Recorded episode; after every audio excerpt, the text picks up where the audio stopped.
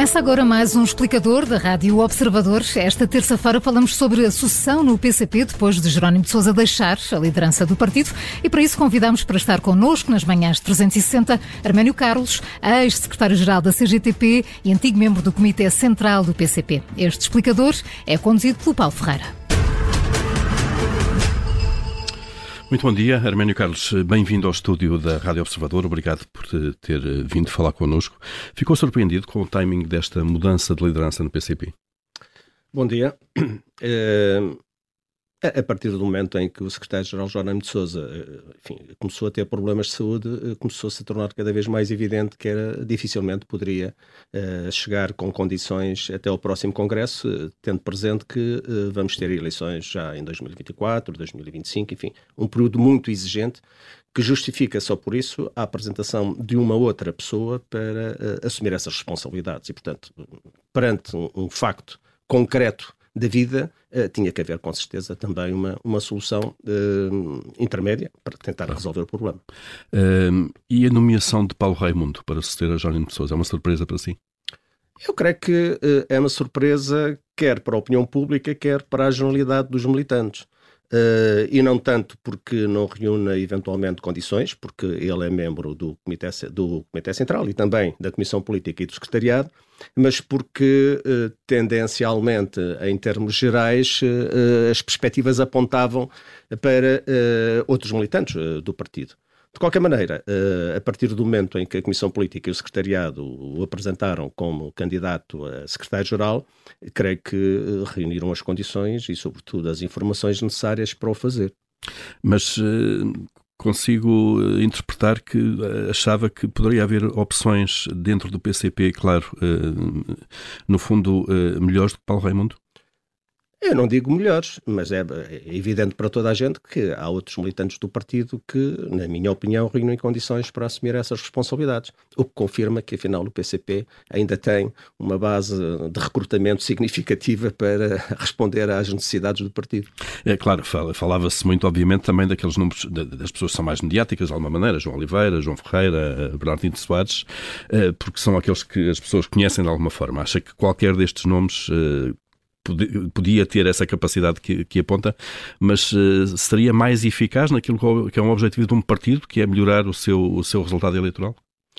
Eu creio que uh, qualquer um desses militantes que abordou reunia condições para assumir as responsabilidades de secretário-geral do ponto de vista da resposta aos desafios que o partido tem. Eh, a ideia que eu tenho é que eh, não é um homem que consegue resolver os problemas, mas é um coletivo que poderá ajudar um homem ou uma mulher a resolver os problemas. E deste ponto de vista, os grandes desafios que se colocam não é apenas e só o secretário-geral, independentemente do secretário-geral, seja ele qual for, ser sempre mais mediatizado e ser, de alguma forma, o rosto do partido e da organização. O grande desafio que se coloca é em relação à resposta que o PCP os seus militantes vão dar no que, no que concerne aos desafios que hoje temos pela frente, nomeadamente a degradação das condições de vida eh, e, simultaneamente, eh, digamos, os problemas que surgem do ponto de vista do empobrecimento dos trabalhadores e de outras camadas da população. E aí sim, aí é que é que temos de dar um salto qualitativo para ultrapassar outros problemas que decorrem, quer do declínio eleitoral, eh, quer também de outras uh, posições que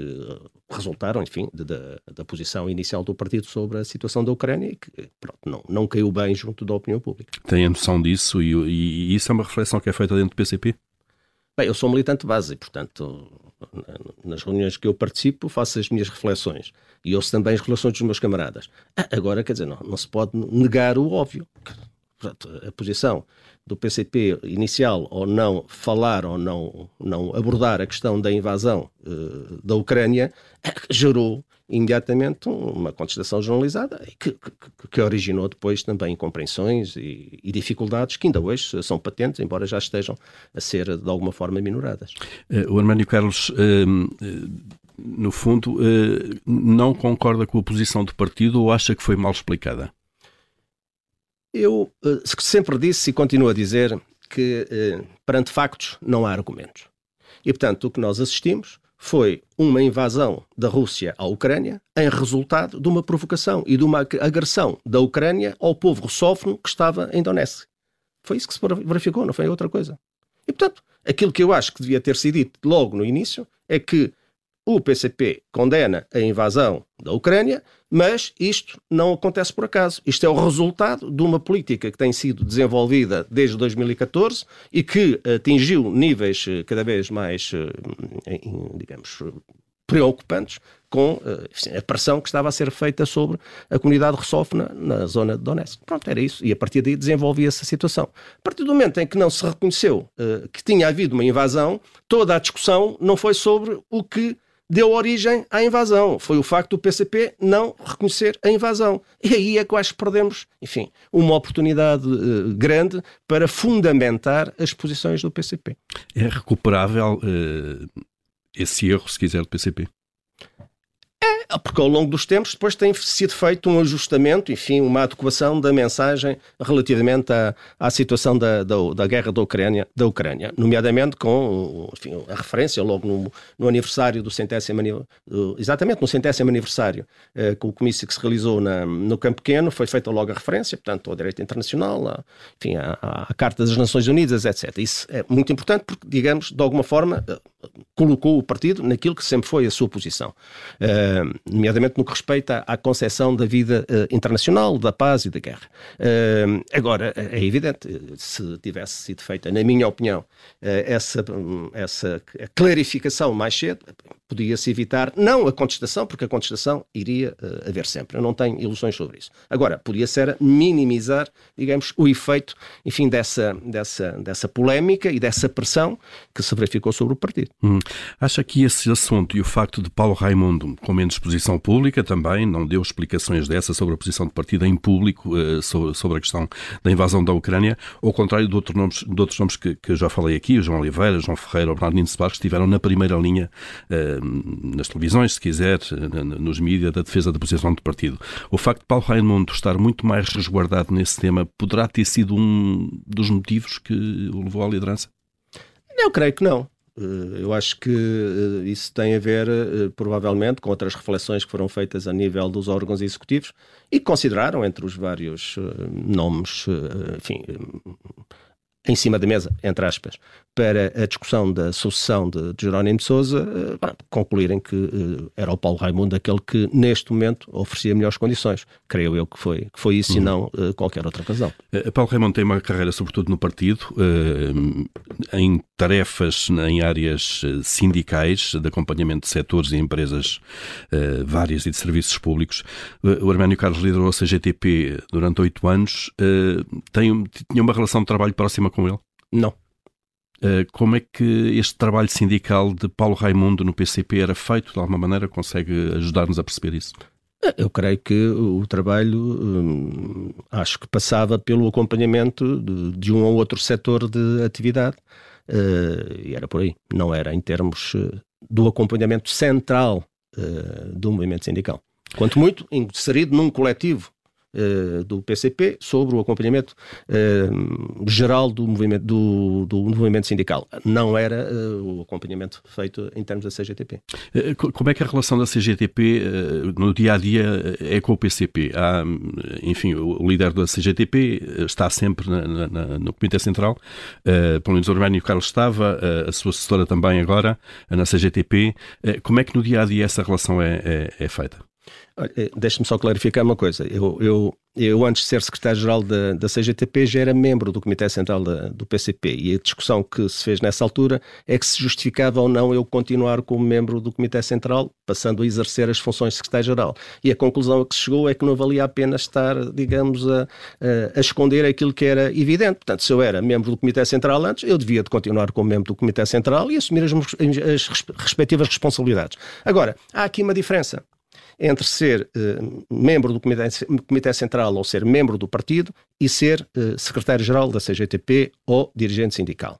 Portanto, o partido, do ponto de vista global, tem uma orientação para aquilo que deve ser a intervenção dos comunistas no movimento sindical, mas é, como sempre foi ao longo de muitos anos, uma orientação em que, para além da discussão geral e do apontamento, ou aliás, de, e do, do, do, da definição das, eh, das prioridades e das, eh, dos objetivos gerais, depois tem que deixar uma margem larga de eh, mobilidade para que os dirigentes comunistas que se relacionam e trabalham cotidianamente com outros dirigentes que não são comunistas, são socialistas, do Bloco de Esquerda, independentes e muitos outros, pá, se possa fazer e possa dar suporte democrático e dar sustentação àquilo que é a discussão, mas também àquilo que são as, as, as decisões no plano unitário.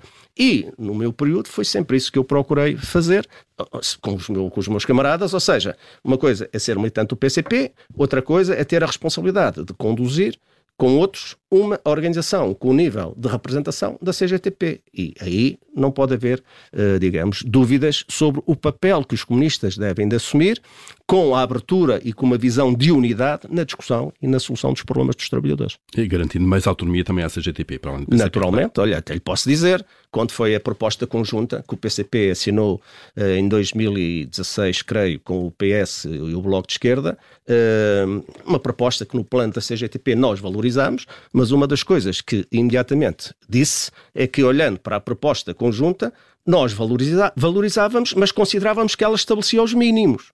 E os mínimos porquê?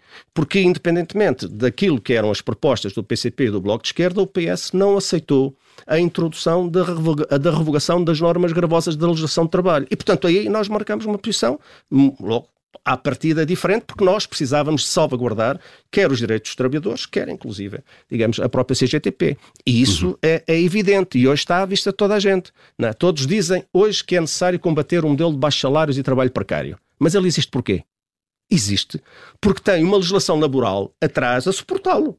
Porque se não tivéssemos esta legislação laboral a suportar este modelo de baixos salários e trabalho precário, dificilmente não é, ele se poderia manter, porque havia outras condições para o substituir. E esta é uma questão central, que hoje continua na sociedade portuguesa, e bem pode o Governo falar nos acordos de concertação social, na aproximação à média eh, da União Europeia, etc. Não vamos lá chegar enquanto esta legislação do trabalho se mantiver. E este sim, este é um elemento central que eu creio que estava atualizado há uns anos atrás e continua atualizado para os próximos anos. Acha que Paulo Raimundo uh, tem o perfil certo para pegar na tal ação política que acha que o PCP deve intensificar nos próximos tempos?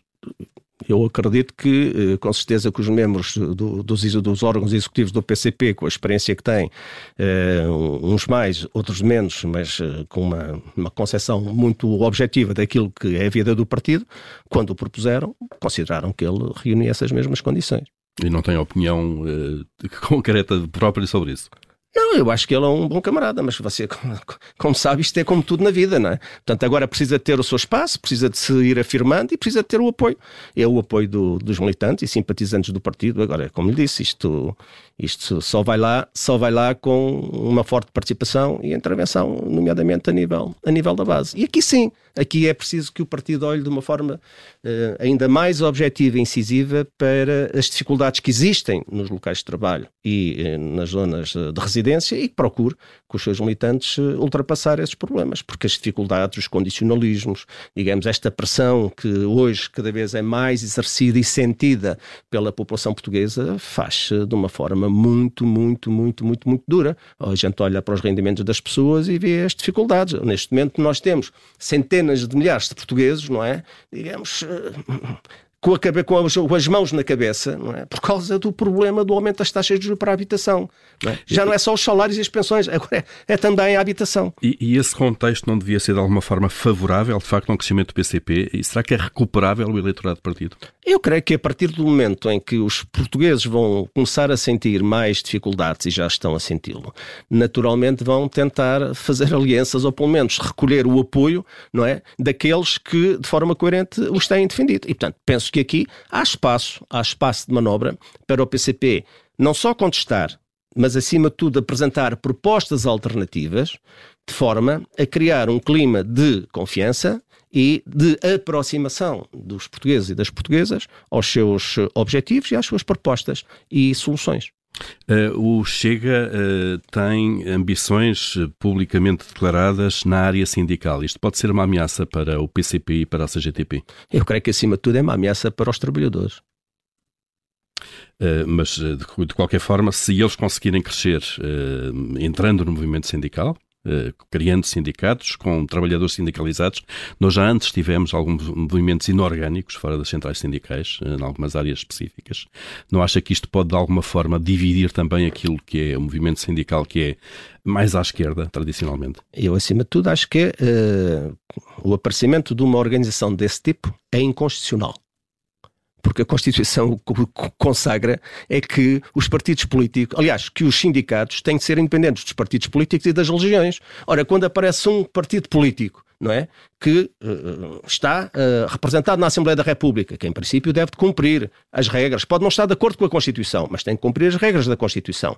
E está a dizer que ele vai criar um, uma organização sindical, está a violar a Constituição. Em segundo lugar, a experiência da vida já nos mostrou que uh, organizações deste tipo cada vez que aparecem, não é só para dividir os sindicatos e a esquerda, é acima de tudo para dividir os trabalhadores. E quando os trabalhadores estão divididos, têm mais dificuldades em resolver os seus problemas e já agora também se facilita um pouco mais a exploração dos patrões. É isto que neste momento se verifica. Aliás, e quando falou uh, o Paulo, e bem, na questão dos movimentos inorgânicos, nós tivemos essa, efetivamente, essa experiência recentemente. O que é que nos trouxe, digamos, de positivo uh, o aparecimento dos movimentos inorgânicos? Muita conversa, não é? muito fogotório, mas depois de resultados, zero. Portanto, é isso que nós é, é, entendemos que não deve ser as pessoas, e por isso é que eu acho que. Mas há... essa não há avaliação que deve ser feita sempre pelos trabalhadores que decidem aderir ou não aderir e claro, a aderir, não é? Claro, Claro, aí os trabalhadores é que decidem. Eles são os juízes em causa própria. Portanto, decidem se querem aderir ou não querem aderir a esta ou qualquer outra organização. Agora, aquilo que nós apelamos é que eh, eu, como ex-dirigente sindical, aquilo que apelo é que os trabalhadores antes de decidirem, reflitam. Reflitam bem. É porque às vezes, não é? Há alguns melros que andam para aí a cantar, não é? E ao mesmo tempo andam a enganar. E portanto, as pessoas que reflitam bem naquilo que querem fazer, naquilo que querem para o seu futuro, e, depois a partir daí decidam. Se quiserem ir para aí, vão.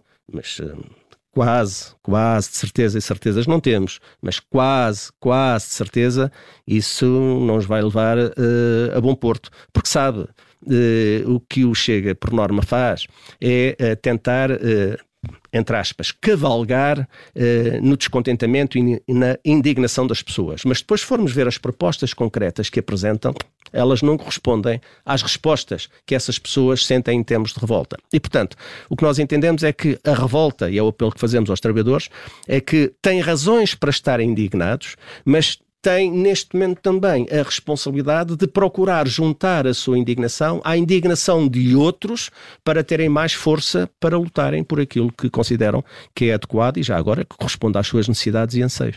E essa tarefa e essa agregação que espera de Paulo Raimundo também. Claro, claro. Eu acho que o partido tem que ter, uh, não é só. Uh, eu acho que o grande desafio do, desta direção e do, do novo secretário-geral vai ser este. Em primeiro lugar, é uh, demonstrar ao eleitorado do PCP, aos militantes e ao eleitorado do PCP e da CDU, que a opção foi correta e que uh, a CDU e o PCP, o seu eleitorado, pode continuar a contar com um PCP interveniente, incisivo, dinâmico e uh, com perspectivas de transformação da sociedade. Em segundo lugar, é necessário que esta mensagem seja alargada, digamos, à população em geral, porque é a partir daí que nós precisamos de chegar. Porquê? Porque se há uma redução da base eleitoral do PCP, isto quer dizer também há uma diminuição da base social do PCP. Ora, nós, para termos um reforço da base eleitoral, precisamos de aumentar a nossa influência social. E isso faz como? Faz pela via do alargamento da participação a muitos outros que, não sendo militantes ou simpatizantes do PCP, se uh, uh, identificam com as uhum. suas propostas, com as suas reivindicações e com uh, as suas opções. Arménio Carlos, mesmo a terminar este explicador, e o método de escolha de Paulo Raimundo tem sido falado, comentado, uh, foi interno, uh, não deveria ser alterado esse método de escolha da liderança do PCP? Ah, isso, seguindo o raciocínio da, das práticas dos outros partidos, pelos outros partidos, nós tínhamos que alterar. Agora acontece uma coisa que é óbvia: em democracia, cada um define as regras do jogo de acordo com os seus objetivos. Para já, o PCP, de acordo com os seus estatutos e regulamentos, está conforme com a Constituição da República Portuguesa. Agora, também é caso para dizer. Já que os outros têm o direito de fazer aquilo que muito bem entenderem, agora deem também ao PCP a possibilidade de decidir da forma como escolhe os seus órgãos e já agora o seu secretário-geral. Claro, a legitimidade legal não está em causa, é mais o envolvimento das, das, das, bases do partido, se quiser, na escolha.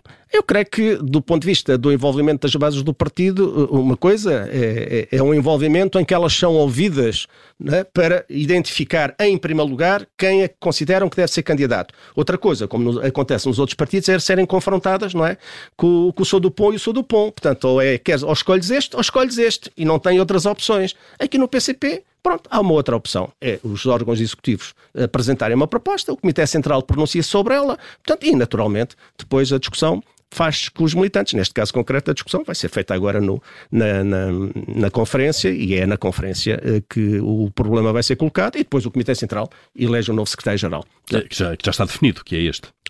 É, eu acho que sim, não vale a pena estarmos aqui com grandes dúvidas. Não estou a ver que o Comitê Central, que recentemente, eh, na semana passada, no sábado, avançou com este, com este, com este camarada, claro, mas é que agora isso, não facto, vai votar. A eleição está feita, depois sim, há uma proforma, basicamente.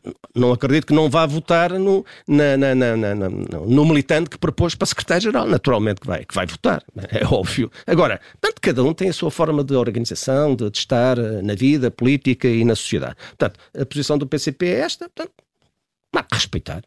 Muito bem, Arménio Carlos, bom dia, obrigado. Eu é que agradeço também, bom dia. bom dia. Agradeço o convite. Obrigado.